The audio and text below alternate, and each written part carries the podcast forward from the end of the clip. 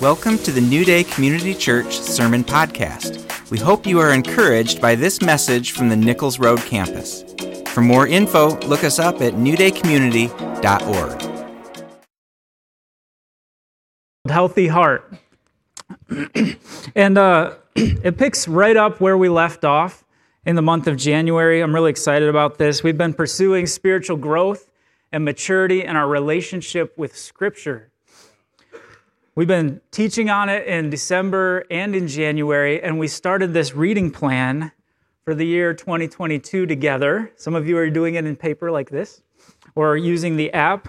And all these ways, we're growing our relationship with Scripture. And so I thought, kicking off the new series, there's no better way to do it than to read a passage from this week's reading plan. So I need a volunteer. I've got it bookmarked right here a volunteer to come and read what is that? About seven verses in the Bible. All right, Jemmy, it's you. Come on up. You got your reading glasses if you need them, or just hold it far away like I do when I forget mine. Thank you. I'll hold it for you. Here you go. Where am I reading? From this heading right down to that one, okay? Where am I going to hold this? I'm going to hold this over here. These verses just right Yep, here? you got it? Hearing that Jesus had silent the Sadducees and the Pharisees got together, one of them, and what's that word? Expert. Expert in the law, tested him with this question Teacher, which is the greatest commandment in the law? And Jesus replied, Love the Lord your God with all your heart, with all your soul, and with all your mind. This is the first and the greatest commandment. And the second is like it love your neighbor as yourself. And all the law and the prophets hang on these two commandments. Great job. Thank you, Jemmy. Hey. You can grab your seat. All right. I think that was from Wednesday, if I remember right, in the reading plan. Um, so, like I said, our new series is called Healthy Heart. And uh, we're going to look at how God wants to mature us in the inner world of our heart. I'm just going to get rid of this. All right. I love this passage as an opening for our new series because it makes the transition that we're making. You know, from understanding scripture to applying it to our lives, to our whole being. Jesus is asked an intellectual question, isn't he? What's the greatest commandment, teacher? And his response is to love God with your whole being and to love your neighbor as yourself. He makes a correct answer to the intellectual question, but he does something else. He steers away from the intellect and toward a call to look inside ourselves and live the life that God intended. We're going to steer in that same direction this month, moving our attention from the intellectual intake of Scripture to the application of that Scripture in our hearts, in our inner world. I love what Pastor Cameron did last week because it was talking about the application of Scripture. It was a great bridge right into this week. The Healthy Heart series for the month of February is actually an invitation to you. Come and enter the world of the heart and be transformed. You're invited. Come enter the world of the heart and be transformed this month. You have a great opportunity. And I sensed in prayer this morning that um, God is bringing things to the surface in many of your lives this month. And it would be very easy um, to confuse that as something bad. But it's an opportunity to enter the world of your heart, to understand your inner world better, to receive healing, to receive freedom, and to have significant growth in your relationship with God. So if that's you and that happens this month, rejoice. God's at work in you, and it's a good thing. And we're going to help lead you through it. The real sweet spot, in my opinion, in the Christian faith, where you can grow the most, is where three, three things meet and work together in harmony the head, the heart, and the hands. We did a sermon series about this a while back. But where your head interacts with God is by learning His Word and reading it, like we've been talking about. You engage your heart when you let that Word transform you on the inside, the way you think, the way you um, you know, relate to others, the belief systems inside of you. And then we grow with our hands by obeying God's word, by doing the good works that flow from a transformed life, that flow from relationship with Him. Man, that is a sweet spot. That's where we want to be. Healing and restoration is a term you'll hear us use this month. It's the name of a type of ministry we offer at New Day Community Church. It's also what we call the process of cultivating a healthy heart. So today I hope to introduce to you some concepts of healing and restoration at a, a certain high level. I want to answer what I think are some common questions and uh, kind of set the table um, for the rest of the month. But then Kathy, Marilee, and Cameron are all going to spend weeks digging into specific topics in healing and restoration and talking to you about how to apply them to your life. It's going to be really good. Are you ready? Seatbelts buckled, I hope. Here we go. Okay, questions. I have four questions that I think people have. They're often unspoken, but I sense that they are the questions in the heart that come up when healing and restoration come up. So I want to talk about each of them. We're going to spend quite a bit of time on them because I think it's important to do so uh, this morning. Are you ready for question number one? It's on a slide. Get ready. Look for the slide. Here comes. Question number one. Hey, heart stuff, healing and restoration. Is this stuff in the Bible? You know, you might somebody might, you know, be a little more skeptical skeptical and be like, that's kind of like Oprah stuff, isn't it? Is that Dr. Phil or is that in the Bible? It's a good question. We've been spending the month of January talking about reading and understanding Scripture, you know? Uh, so this is a very good question, and, and I have a lot of things to say about it. Um, Colossians 3, verses 9 through 15. I bulleted it out on the slide for you, but I'm going to read it to you. Paul is writing to Christians. He says, Seeing that you have put off the old self with its practices, put on the new self, which is being renewed in knowledge after the image of its creator. Put on then, as God's chosen ones, holy and beloved, put on compassionate hearts, kindness, humility, meekness, and patience, bearing with one another. And if one has a complaint against another, forgiving each other, as the Lord has forgiven you so you also must forgive. And above all these, put on love, which binds everything together in perfect harmony, and let the peace of Christ rule in your hearts. Wow, that's a lot on the slide and a lot of words to take in. I'm going to give you a moment.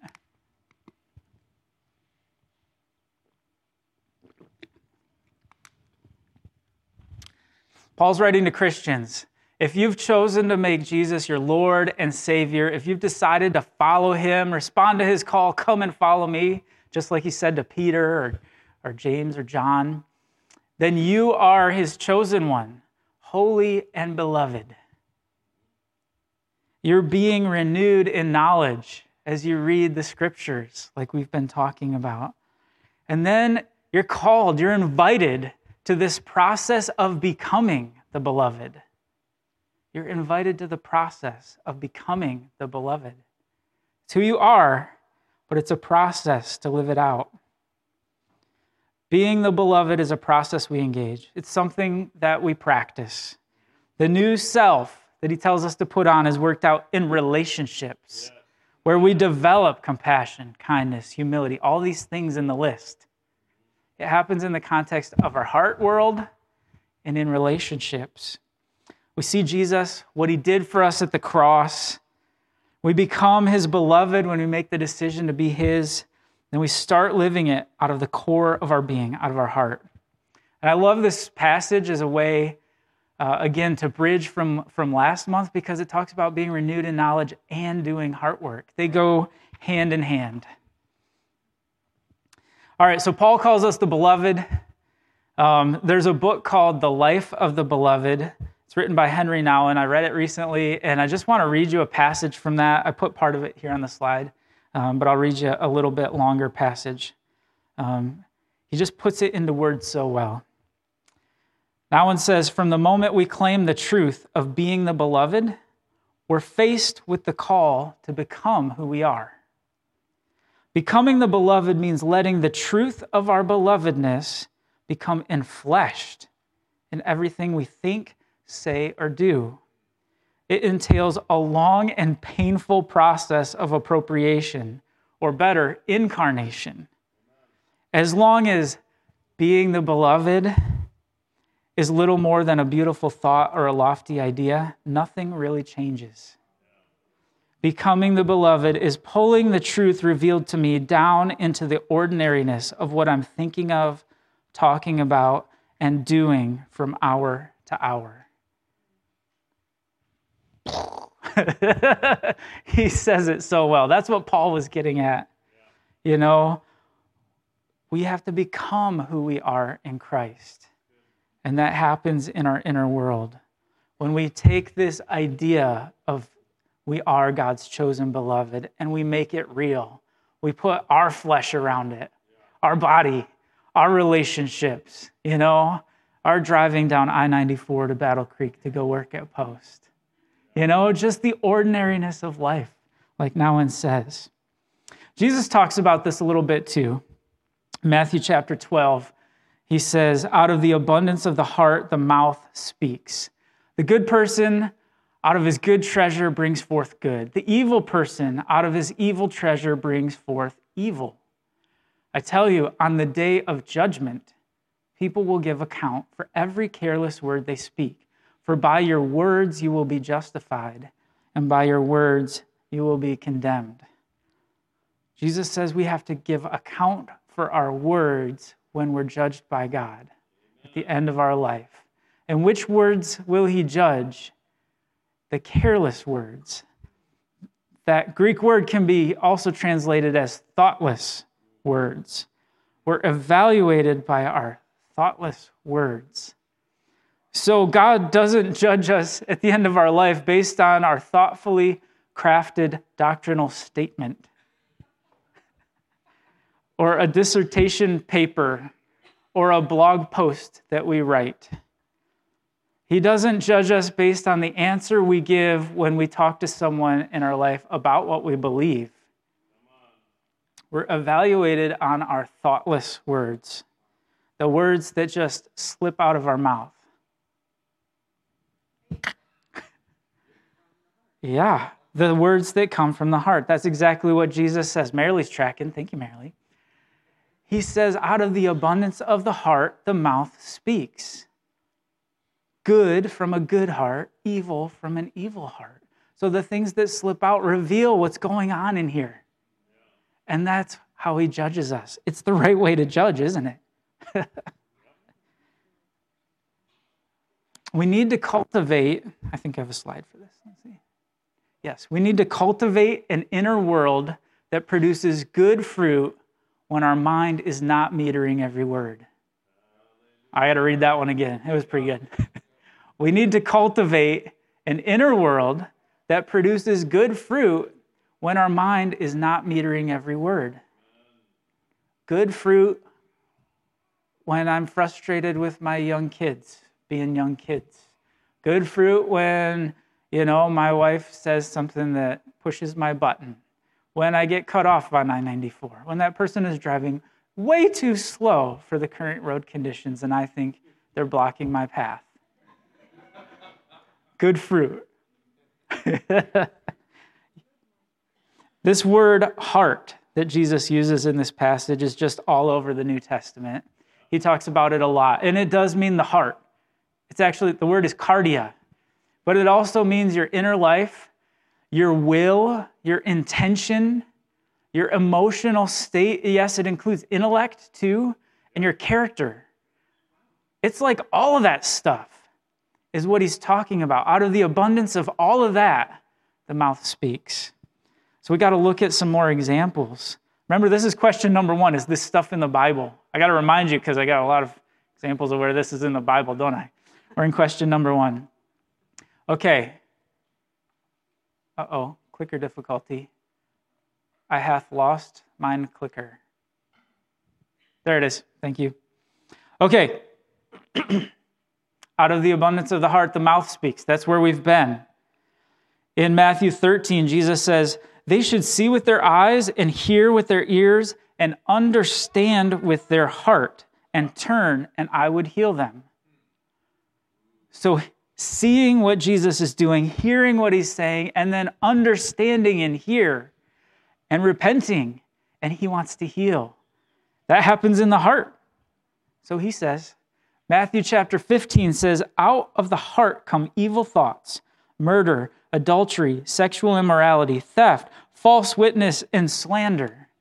So if you have sex outside of marriage, if you're looking at porn, if you're lying, cheating, stealing, talking bad about people, where does that come from?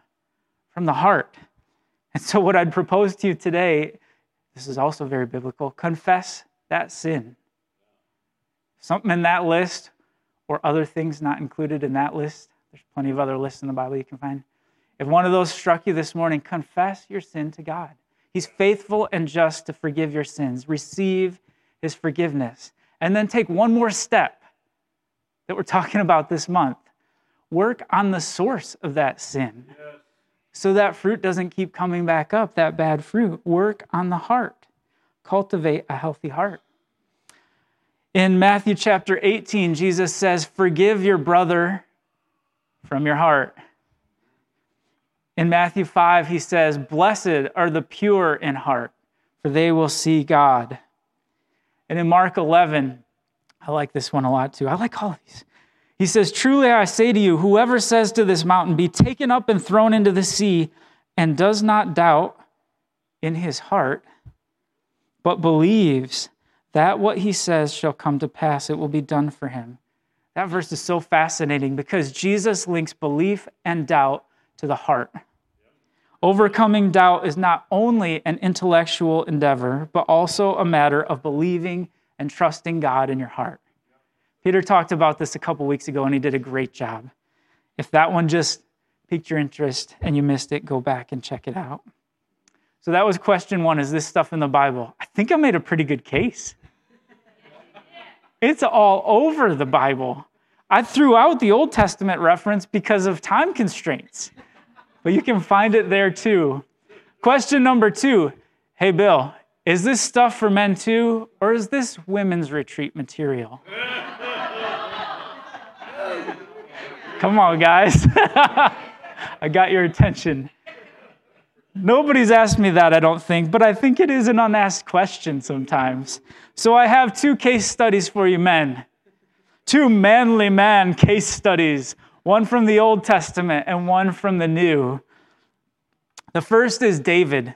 In Acts chapter 13, we're recounting some of the story of God's people, and we're talking about when Saul was replaced by David as king. It says, God raised up David to be their king.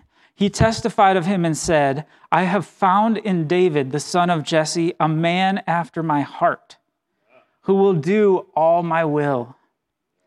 So, David is a man's man for sure, a giant slayer, a war hero, a conquering king. But he was chosen to lead God's people based on the condition of his heart. Amen. He cultivated an inner world that God really liked, that matched God's own heart. That just hits me right there. He cultivated an inner world that God really liked, that matched God's own heart. And God said, There's a guy to lead my people. Whew, a guy I can use because his heart matched God's heart. David wrote this in Psalm 139 Search me, O God, know my heart. Try me and know my thoughts, and see if there be any grievous way in me, and lead me in the way everlasting. I need a Kleenex.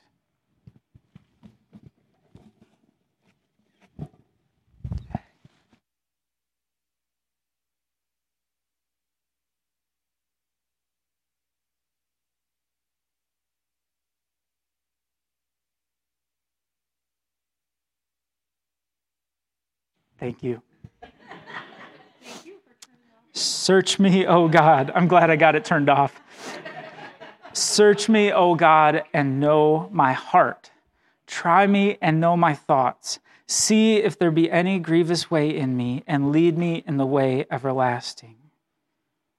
Man, that's a passage that is a clue into how David cultivated the thing that God loved so much about him. That's the key. He's open to God searching his heart. He wants God to root out the junk in there and lead him. He's submitted to God.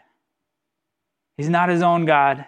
He's not calling the shots. He's letting God call the shots in here. He's submitted. He's not in denial and avoiding the hard stuff, guys. Remember, this is for men and women. But this is for us, guys. Not avoiding the hard stuff, not being in denial. David was tough in battle, but soft with God in the secret place, in the quiet times. All right, we got a manly case study number two from the New Testament. It's John the Apostle. John and his brother James got a nickname from Jesus, the sons of thunder. You know, it kind of seems like one of those like monster truck rally commercials. sons of thunder on Sunday, Sunday, Sunday.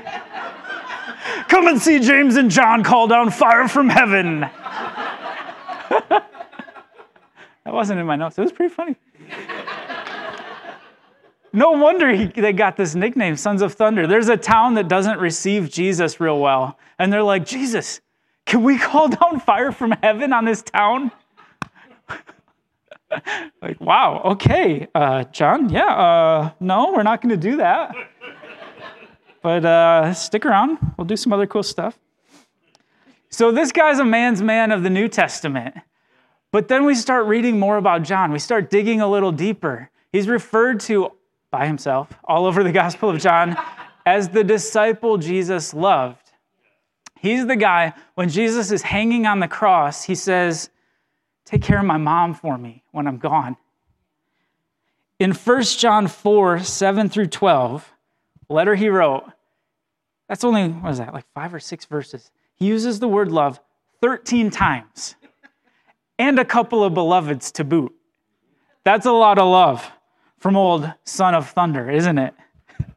So, this is a man well versed in relationship and heart issues as well. And we find out as we read church history and learn a little more about John, he lived a lot longer than many of the other disciples of Jesus. He was a very fatherly figure, or even grandfatherly figure to the early church, cared for the needs of many early churches. So he's a man well acquainted with the heart. That was question number too. It's for us two guys. You like that? A question just for you, men. Let's go. All right, question number three. Well, do I need that? What if I already prayed through that before? Do I still need that? so, dear friends, you know me too good. You're already laughing. dear friends, very serious moment here on behalf, I've talked with all the people closest to you in your life, on behalf of the people who know you so deeply, so well, the people who live with you, who are friends with you, who are family to you. I have an answer to this question. Yes, you need it still. they told me, and you do. And yes, indeed, so do I. I didn't ask Marilee or my kids because I already knew this answer. I can see that, yes, indeed, I need it still. It is still for me. Let's look again to uh, Paul. Did we read Paul yet? Maybe we didn't. Let's look at Paul for the first time. Uh, again, I threw some of it on the slide. I'm going to read you a little bit more from Philippians 3. Paul says, I want to know Jesus and the power of his resurrection. Not that I have already obtained this or am already perfect, but I press on to make it my own because Jesus Christ has made me his own.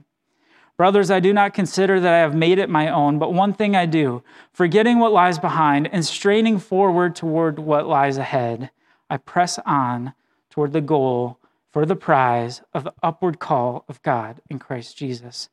Let those of us who are mature think this way. So, Paul's a guy with a lot of accomplishments and a lot of work put in uh, in his journey with the Lord, but his view of his relationship with God is I'm not there yet. I'm not perfect. I got to press on. I got to keep going onward, upward toward what he has for me. I've still got a long ways to go and I'm still working at it. It's just like we read about David, constantly on the lookout for places where there needs to be an adjustment of mind and heart. I'm willing to keep getting after it. We too need God to work in our heart. We need to press on in this area of our journey. We are in the process of becoming like Jesus, and that's a lifelong thing. So stick with it. Stick with it. It's my encouragement to you this morning. So, as we think about David and we think about Paul, this right here is where I hope you land today. If you get nothing else, please get this. It's the approach of David and the persistence of Paul. So you can say, Today, my heart is open and ready. I'm willing to be searched by you, God. I'll press on as you lead me. The approach of David, the persistence of Paul. I'm open and ready. I'm willing. Lead me as I press on. I'm going to stick with it. I hope that's where you land today. I want to give you a couple of examples from my life of having to stick with it. Uh, one small one and one big one, all right? Sound good? Who wants the small one first? Too bad, that's what I'm doing. Don't you love answering your own questions? Yes, I do. Golly. Um, so, one time I was hanging out with some guys uh, many years ago, and I said something just about the way the world works, my take on it, and the given situation. I'm not going to say what it is. And um, somebody just blasted me. Like, totally, no way, that's not it. It's like this. Don't worry, it's none of you. You're fine. Uh, no way, that's not it. It's like this. So, like, I go to the other room, catch my breath for a second, you know, and come back and finish the day and the activity or whatever. We all go our separate ways. And I'm like, man, I'm offended by the way he treated me in that moment. And so I'm like, uh, I need to forgive him. that whole like, if you want God to forgive you, you need to forgive others thing. All right, I'm going to do it. So I forgive him, you know. And a day, a couple days go by, and I'm like, eh, it's still stuck in my craw, as they say. So I forgive him again. Well, repeat that cycle like a lot. Why did this get under my skin so bad? It wasn't that big of a deal. I don't know, but it did. And so I forgave him and forgave him and forgave him. You know, and now a lot of time goes by, but every once in a while, I remember this person, you know, that I don't see a lot, you know, we're not hanging out together every day. Uh, but he comes back up, and I'm like, doggone it. I'm still just a little bit tweaked by that thing he said, and so I just keep on forgiving. It's to search my heart, oh God, see if there's anything in me that's no good, and I'm willing to press on and keep on forgiving and persist. So that's a little one, a little example. A big one um, is my dad's death. I was in second grade when my dad died, and um, that's a big deal, as you may guess. Um, and then I uh, became a Christian growing up, and then I became planted at a church, this church, that talks about this stuff. And so it's now been 20 years of applying the principles of healing and restoration to all the different little facets and ramifications of losing my dad when I was a little kid. I've made a ton of progress. I've seen a ton of breakthrough by applying these principles to that situation in my life.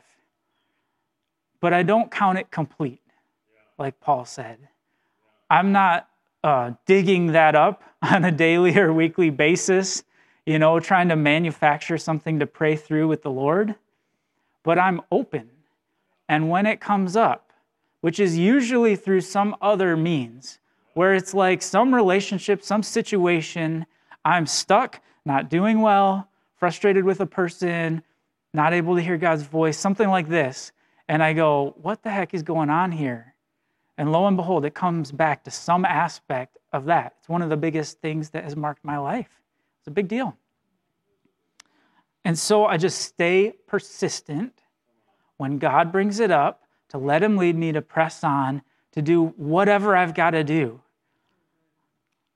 to see His healing and to see the freedom He has for me in that part of my life. All right, so that was question three. Do I need, still need it? Since I pulled all your friends, they said, yes, you do. question number four. This is our final question. And uh, unspoken, no one said this to me either, but hey, Bill, isn't the real meat in theology and doctrine? Isn't that like where it's at? So let's learn from the letter to the church in Ephesus. This is in Revelation chapter 2. All right? Jesus is writing a letter to a church in Ephesus, and here's what he says. It's up there. I know your works, your toil, and your patient endurance, how you cannot bear with those who are evil, but have tested those who call themselves apostles and are not. And you found them to be false. But I have this against you. Dun, dun, dun. You have abandoned the love you had at first. Ephesus is doing really good on doctrine. Their theology is buttoned up and squared away. But remember, God cares about the heart. He chose David based on the condition of his heart. So he's saying, Good job over here. Doctrine, good. You forgot this one. Let's get them, let's get two thumbs up to be really. You know, they move hand in hand, they work together. Don't forget the heart. Um, about two years ago, we did a, a sermon series on being emotionally healthy. And a lot of it came from a book called The Emotionally Healthy Church by Peter Scazzero. Um, and I wanted to read you a couple of things he says. He says, It is not possible for a Christian to be spiritually mature while remaining emotionally immature. That part wasn't on the slide. I'm going to just read that one again, and then we'll get to the part on the slide. It is not possible for a Christian to be spiritually mature while remaining emotionally immature. Where did we get the idea that spiritual maturity can be achieved apart from an integration of the emotional aspects of who we are? This comes far more from Platonism and Gnosticism than from Holy Scripture. Wow. Richard Foster wrote a book called The Celebration of Discipline. And what he said is the desperate need today is not for a greater number of intelligent people or gifted people, but for deep people. God wants you mature. God wants you to go deep. God wants you to be like David, a deep person. And doggone it, you don't have to be all that smart to do it. if you don't feel like you're that smart, you are still qualified. Somebody needed to hear that. Amen. And if you're smart, don't forget this part. I love studying stuff and learning. Like my Christmas list was full of books, you guys. so I'm not on your case if you like that too. But they go hand in hand. To be complete to be whole, to be what God has for you, to experience freedom and wholeness. The John 10 10 abundant life. You can't neglect the heart. Oh, man. Or consider the parable of the Good Samaritan. Go right to Jesus. In this parable, the hero is a Samaritan, a man who believes that God dwells in a different temple than the one in Jerusalem total disagreement about the doctrine of where God lives and how he relates to his people. The bad guys in the story are a Levite and a priest, the people who have their doctrine right. The people who are well studied and well versed in God's word are the bad guys in the story. What does that say? It's Jesus' parable. Yeah. You know, I'm just telling you what he said here. He makes the Samaritan the hero of this story because he has the right heart. He has compassion on someone who's hurting. Read the Gospels and look at how many times it says Jesus had compassion, and you'll be blown away. I should have counted. I could tell you how many times, but then you wouldn't go do it. Go do it. Go do it. Read your Bible and look for that word compassion. I read ESV and that's it's it's everywhere. Okay? It is everywhere. Well, I read NIV this year because I read the red one. But last year I read ESV. Um the Samaritan crossed boundary lines for the sake of compassion. Are there boundary lines you're not willing to cross?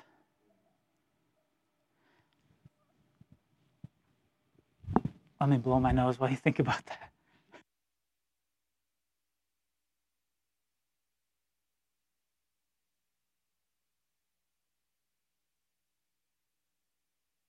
Are there boundary li- lines that you're not willing to cross for compassion? Let me give you examples. Maybe political boundary lines, maybe racial boundary lines, denominational or doctrinal boundary lines. If we won't be moved by compassion because of those other things, we don't have the heart of God. I'll put it another way Does your stance trump your compassion? Is compassion free to flow from you to someone on the other side? I'm challenged by it too. We should be, especially in 2022. Okie doke. Four questions about healing and restoration stuff. So, what in the world is healing and restoration? Uh, spiritual growth. This is all about spiritual growth in your thought patterns, in your emotions, in your belief systems, relationships, and your approach to life.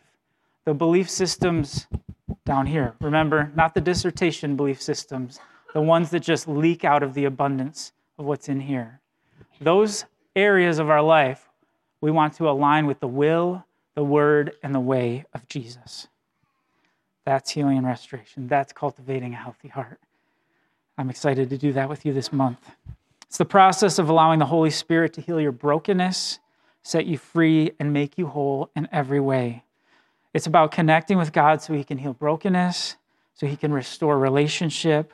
It's exchanging our way for God's way exchanging the beliefs of our heart for the truth as He reveals it to us in His Word and in times of prayer.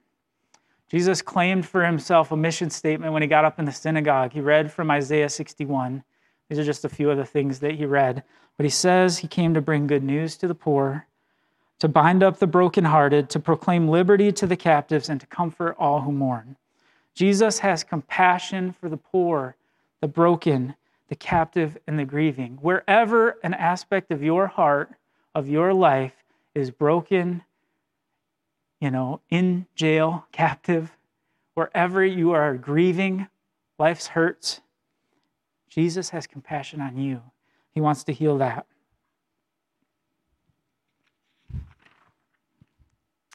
There's another way we can look at it too. I feel like sometimes when I say stuff like I just said, some people are like, "Yeah, man, I got I got some stuff I really need to connect with God on. You know, I feel brokenhearted about it. It's tough. I feel trapped. And other people are like, "Yeah, I don't. That doesn't resonate with me." Okay, so same thing, different way.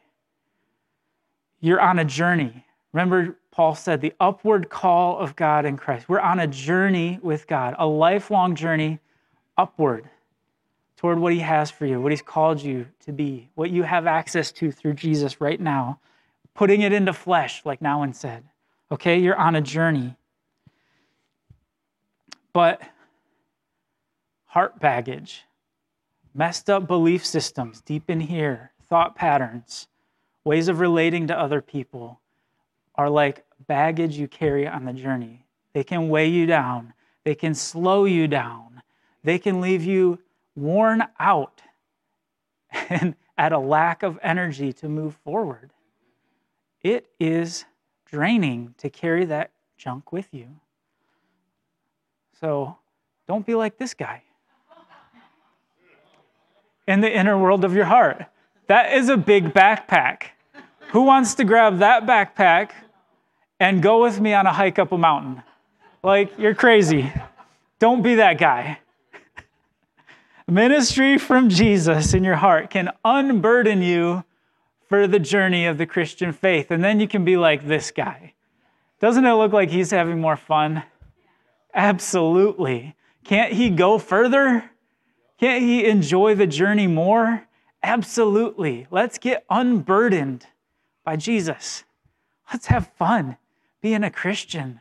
Let's go farther than we ever could have thought or imagined. Okay, I just want to throw out real briefly a bunch of potential situations that healing and restoration applies to, kind of as a teaser. Um, the next three weeks, we'll talk about some specifics and go deep. But, like, if you're going, all right, what in the world are you talking about? What does this apply to? The stuff that comes to mind for most people right away, and it's totally true, is abuse, death, addictions, abandonment, other traumas. God wants to heal your heart. Absolutely. But it also shows up in, in other ways, like that person at work that just frustrates you and you just avoid them. Or you're even thinking about going to work somewhere else to get away from that person. God can do a work in your heart so that you can be around that type of person because they're everywhere. I promise you. He can do a work in your heart to where you could team up with someone like that. Maybe He's going to have you do that to further His kingdom in the future. Do the work of the heart. What about people who just dump their stuff on you and suck you into every crisis? They trample your boundaries and just burden you with their stuff. You know, that's an issue of the heart. God wants you to work with you on forgiveness, you know, and teach you how to set up loving boundaries and learn how to confront in love. If you've never heard that phrase or thought about it, do some work of the heart in that area. Maybe you're failing a class you have no business failing. Maybe that comes out of a belief system that says, I'm so stupid. Maybe someone told you that when you were a kid, or you failed a test, or something happened, and you took that on as a belief of your own. God wants to work in your heart. Maybe you're full of potential that never gets realized. Maybe that comes from a belief system that says, I'll never amount to anything. Or someone told you long ago you're such a failure. God wants to heal your heart. Maybe you have trouble hearing God's voice, and it comes from a belief that I'm all alone in this world. Hypothetical example there that I've gone through. Maybe you experience excessive drivenness. Now, I love drive and motivation, and we need more of it in this world, in my humble opinion. That's not in the Bible. I'm not supporting that one. But the extreme version of drivenness can be rooted in heart issues. You know, things like going on down here and that unspoken belief system that say it'll never happen if I don't do it. No one else is looking out for me, or acceptance comes through performance. Maybe judgments are causing us to reap what we've sown in judgment. Maybe you find yourself turning into all the things that you hated about so and so when, you know, long ago when you were growing up. Maybe your mom or dad, that's a common one. Maybe you've got an inner vow operating in you that says, I'm never going to let blank happen to me again, and it's controlling your life. God wants to set you free. Those are a whole bunch of examples. Remember where I hope you land today with the approach of David and the persistence of Paul. The approach of David and the persistence of Paul. Search my heart, oh God. My heart's open and ready. I'm willing to be searched by you, God, and I'm going to press on as you lead me. Marilee's going to come and close it up this morning. Thank you. Yeah. What a great intro to this month. So let's stand and respond. Yeah, so let's just align ourselves with with what Bill has taught us this morning. And um, can you put the last slide back up? We'll actually pray that together. Is that possible? Let's just pray this out loud together, um, but say it to God. So, um, my heart is open and ready, willing to be searched by you, God. I will press on as you lead me. Okay. Here we go. Dear God, my heart is open and ready, willing to be searched by you, God, and I will press on as you lead me. Yeah, so I just pray blessing over these folks as they posture themselves this month to be open to engaging and really going down this road with you. Um, and I just right now, I bind fear and I bind pride, two things that um, inhibit this this posture and this process. And so that we would be humble and willing and that fear would be bound and, and would not keep us from engaging with this. In jesus name i bless your people and thank you for the work that you're doing in us. In jesus name amen. Amen